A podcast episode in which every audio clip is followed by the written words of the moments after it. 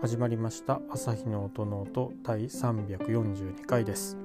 この番組はバイオリン職人の私朝日が音楽特に弦楽器のことをあれこれ話すポッドキャストです。はい皆さん明けましておめでとうございます。今日は新月。旧暦で言うとお正月元旦っていうんですかね。ということなので、えー、先ほどの明けましてというところで始めてみました。早いものでもう2024年も2月に入って2月ももうあの30日ないので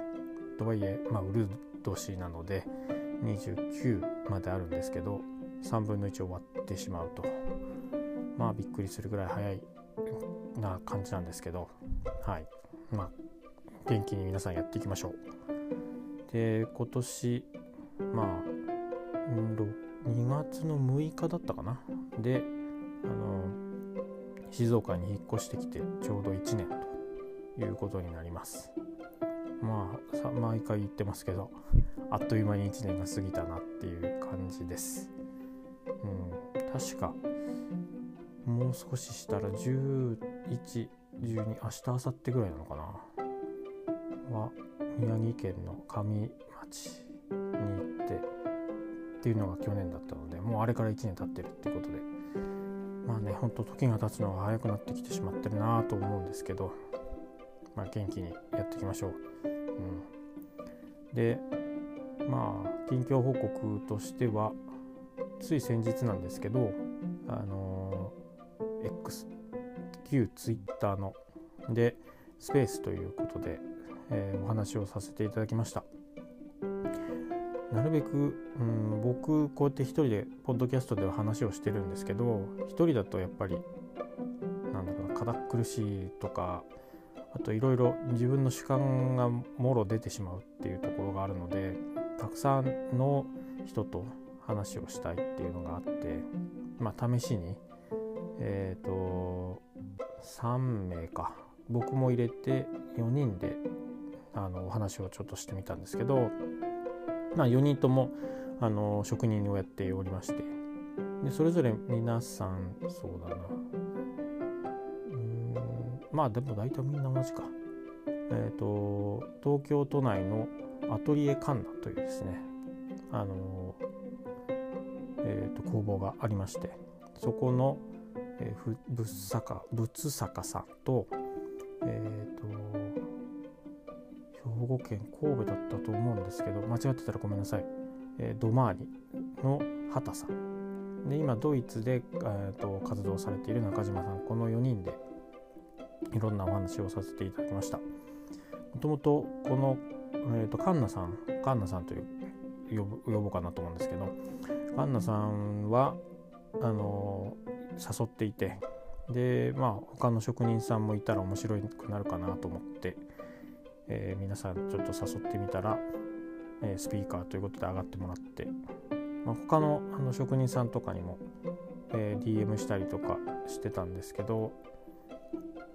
うん寝てらっしゃったとか全然気づかなかったとかですね。いうところがあってまあ急な話だったのでまず最初カンナさんとやろうって言ってで決まったのが、えー、スペースやる前日ぐらいだったんでなのでまあ、最悪2人でねお話をいろいろしながらっていうところでやろうかなと思ってたんですけどたくさんの方に来ていただいて職人さんも含めあの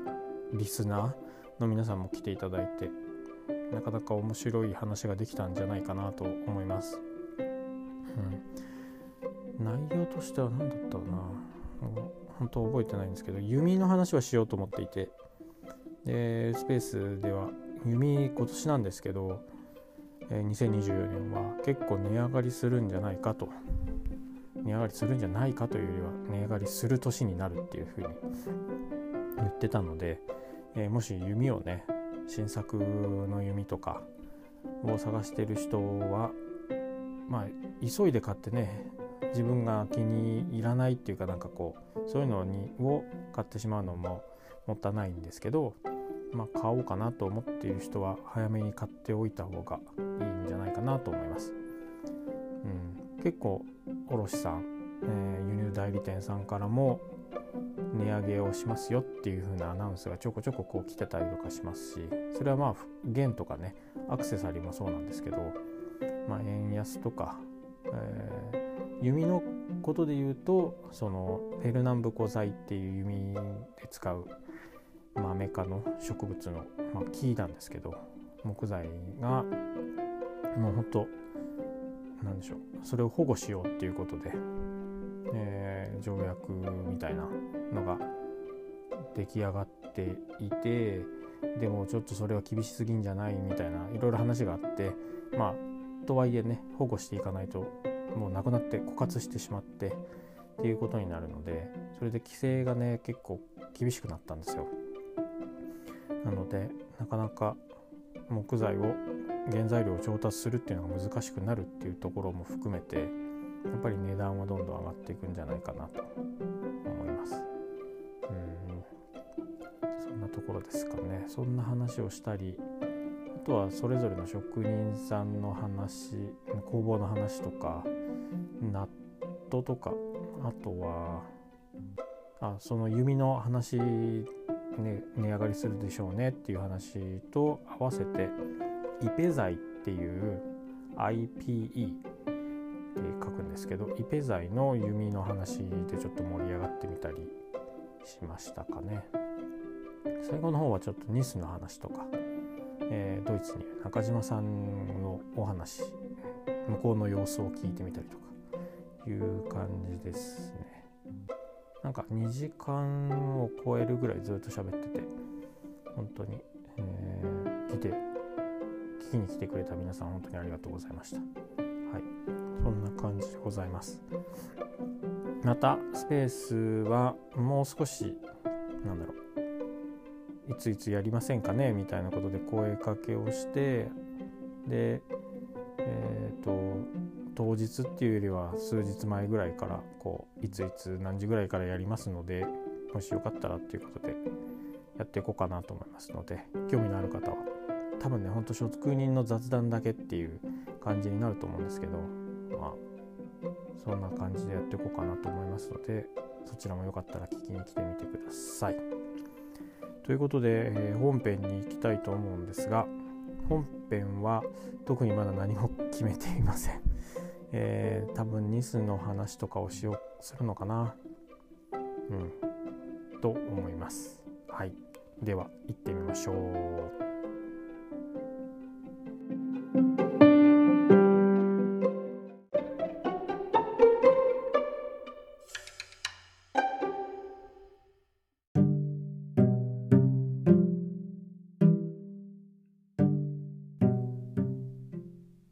さてニスのお話をちょっとしてみようかなと思います。前回のエピソードで指板の交換と結構大きな広い範囲にわたるニスのリタッチをしますっていうことで、えー、少し冒頭で話をしてたと思うんですけど、えー、そのニスはがきぐらいの大きさの面積なんですけどそこは綺麗にまあ終わりましてあとは所有者にお返しするっていうところまで来ていると。いうところです。うん、ニスは、まあ、リタッチの話もしてもいいのかないいとは思うんですけど、まあ、ニスなんですけど基本は2つぐらい2つ種類があります。まあ、くらいでいいのか。うん、えっ、ー、とアルコールニスとオイルニスということで2つオーソドックスにあります。アルコールニスとオイルニスは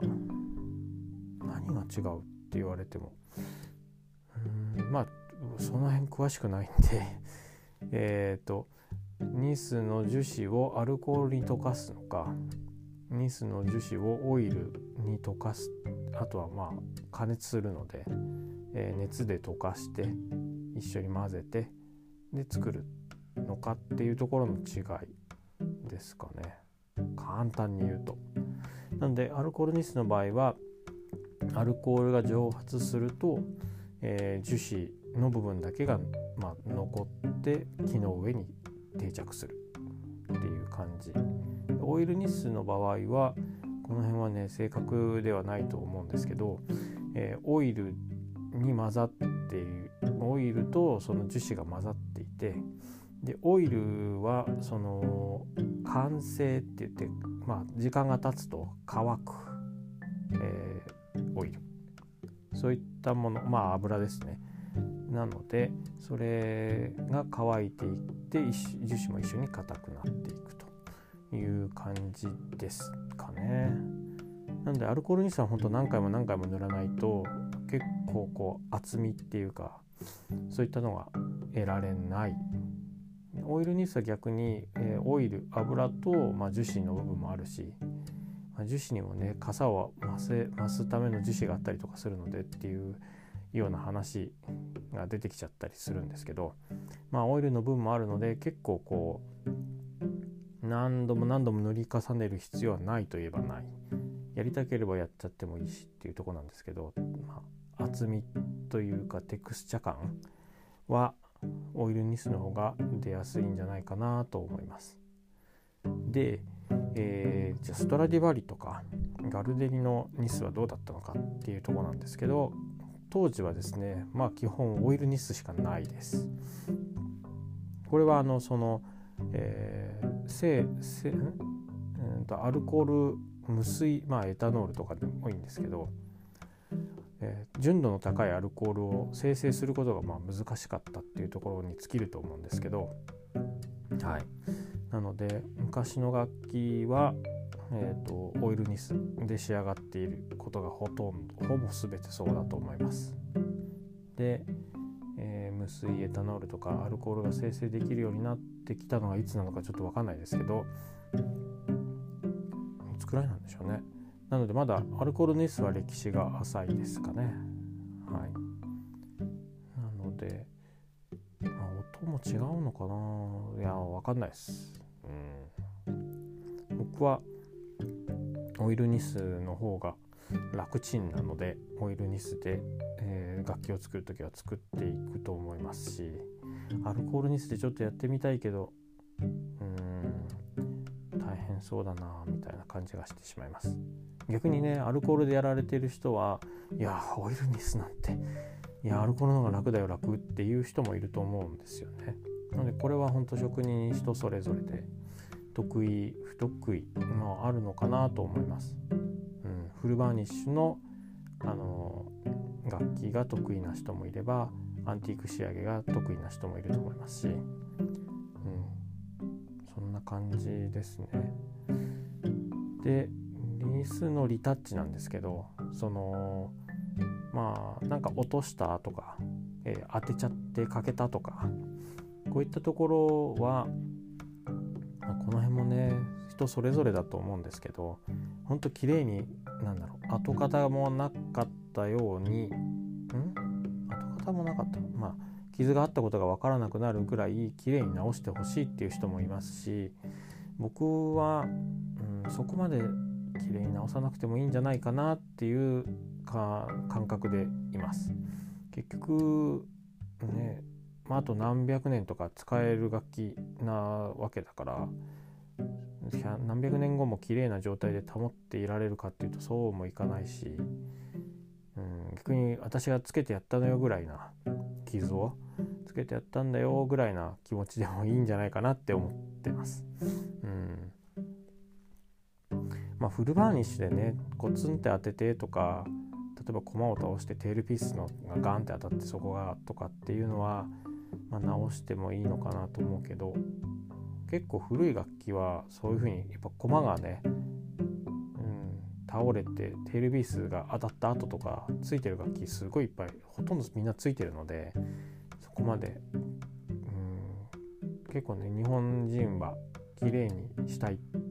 綺麗な状態で保ちたいっていう風な感感じがしますけど、まあ、それはそれですごいいいことだと思うんですけど僕はそこまで、うん。まあ、色まで合わせて綺麗に直すっていうよりは、まあ、透明にするって保護をしてそれで OK であればそれでもいいんじゃないかなと思ったりしてます。うん。まあニスリタッチもいろいろ方法があってあの色を合わせていかないといけないじゃないですか。なのでそこで染料を使ったり顔料を使ったり、えーと、油絵の具を使ったりとか水彩の具を使うっていうこともありますし一回何だったっけなマジックでを使ったことありますね、うん、それが良かったのか悪かったのかどうか分かんないですけどマジックを色をちょっと足して、えー、使ったこともありますね。うんなかなかこの辺も人それぞれですかね。私はもう色を合わせていく時は染料も使うし顔料も使うしまああるものは全部使う感じですね。今回の楽器そのリスリタッチは範囲も大きくてアンティーク仕上げで結構シワが寄ってたりとか跡がついてたりとか傷もあったりとかしてたので、まあ、全体的に色がなじ、まあ、馴染むような感じにしてやっぱりねどうしてもちょっと汚れというか沈着してしまっていた部分があるのでこれはうん取れなかった取りたかったけど取れなかったかな、うん、裏板だったんですけど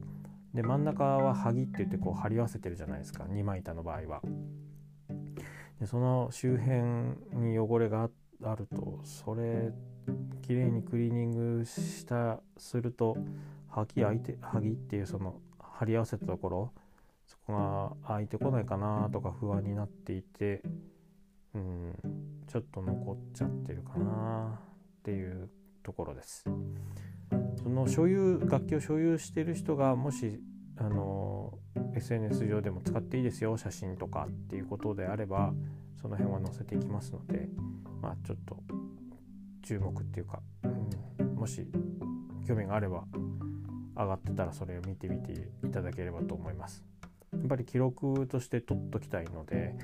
逐一っていうかそれぞれの工程ごとで、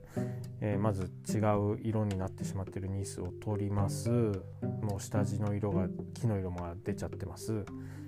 で下地のニスの色を合わせましたとかですね。そういう感じで、まあ、順番どうがあってニスを交換し、あのー、塗っていくんですけどそんな感じで逐一写真撮ってあるので、えー、まあ OK って言ってくれたら載せると思います。うん、なかなかねミスリタッチは成功、まあ、今回は結構うまくいったとはと思うんですけど成功するとすごい嬉しいんですけどうまくいかない時は本当うまくいなんでだろうなってんでやり直してみたりとかいう感じですね。まあ難しいですよ。本当、うん、できれば本当自分でやってみようかなっていう。例えばシェラックニスとか、えー、顔料とかもまあ売ってはいるんでやろうと思えばできちゃうのかもしれないですけどまあややめた方がいいと思います。うん、ミスリタッチが得意な職人さんって誰がいるんだろうな。うん、パッとこうこの人っていう感じではなくてみんなそれぞれ上手なのでずば抜けでっていう感じあ誰かいるのかなでも本当それぞれみんなそのスペースでお話しした時もアプローチというかねニスリタッチの方法とかやり方そういう人それぞれで、うん、違うなあっていう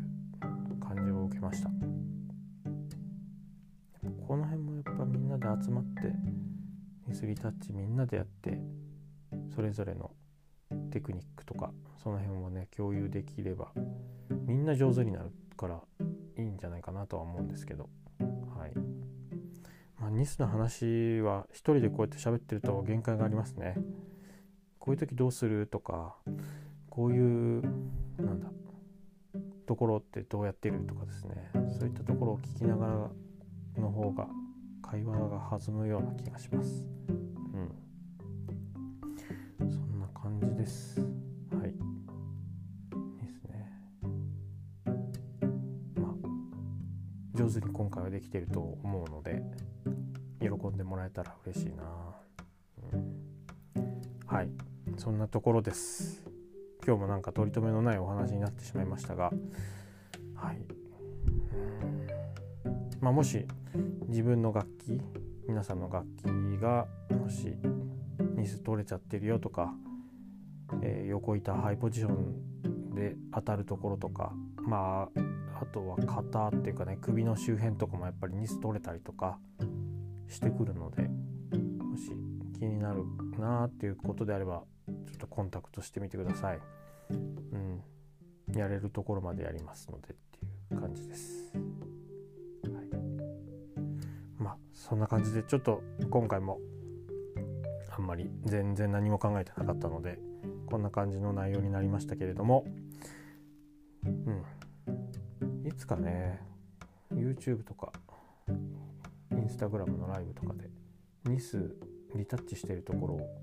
手元だけ映してこうね皆さんにお届けできたらなと思います。結構、うん、地味ですよねきっちょんと乗せては拭いてみたりとか。ちょほんとちょっとずつね色をのせていかないといけないので、うん、薄濃くうんとねまあ僕も始めた頃っていうかはやっぱ濃くなりがちで色が。色が濃くなりがちでプラス赤がなんかすごく強く出ちゃういがちなんですよ。りゆっくりっていうかそんなに一気にこうね色が合ってくっていう感じではないんですけどまあその辺もお届けできたら面白いのかな。はい、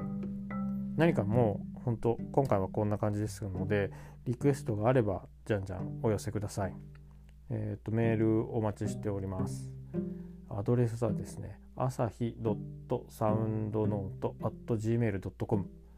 こちらに送っていただければと思います。asahi.soundnote.gmail.com ですね。こちらに送っていただければ。はい。特に、うん。これは喋れないなっていうようなトピック以外、リクエスト以外は多分、採用されると思います。ですので、こんなこと聞いてみたいなとかいうのがあれば送ってみてください。はい。あとはね、Twitter じゃない、旧 Twitter、X と Instagram やってます。で、ノートも、やっておりますので、ノートは、なので、えー、と画像というかね、写真を使っていいよってことであれば、そちらにも細かくいろいろ書いてみようかな、と思っておりますので、是非覗いてみてください。では、今年また旧暦で言うと今日ねお正月なのでここからのまた1年がいい年になればなと思います。皆さん健康でいきましょう。いつも聞いていただいてありがとうございます。では次はですね満月ですね。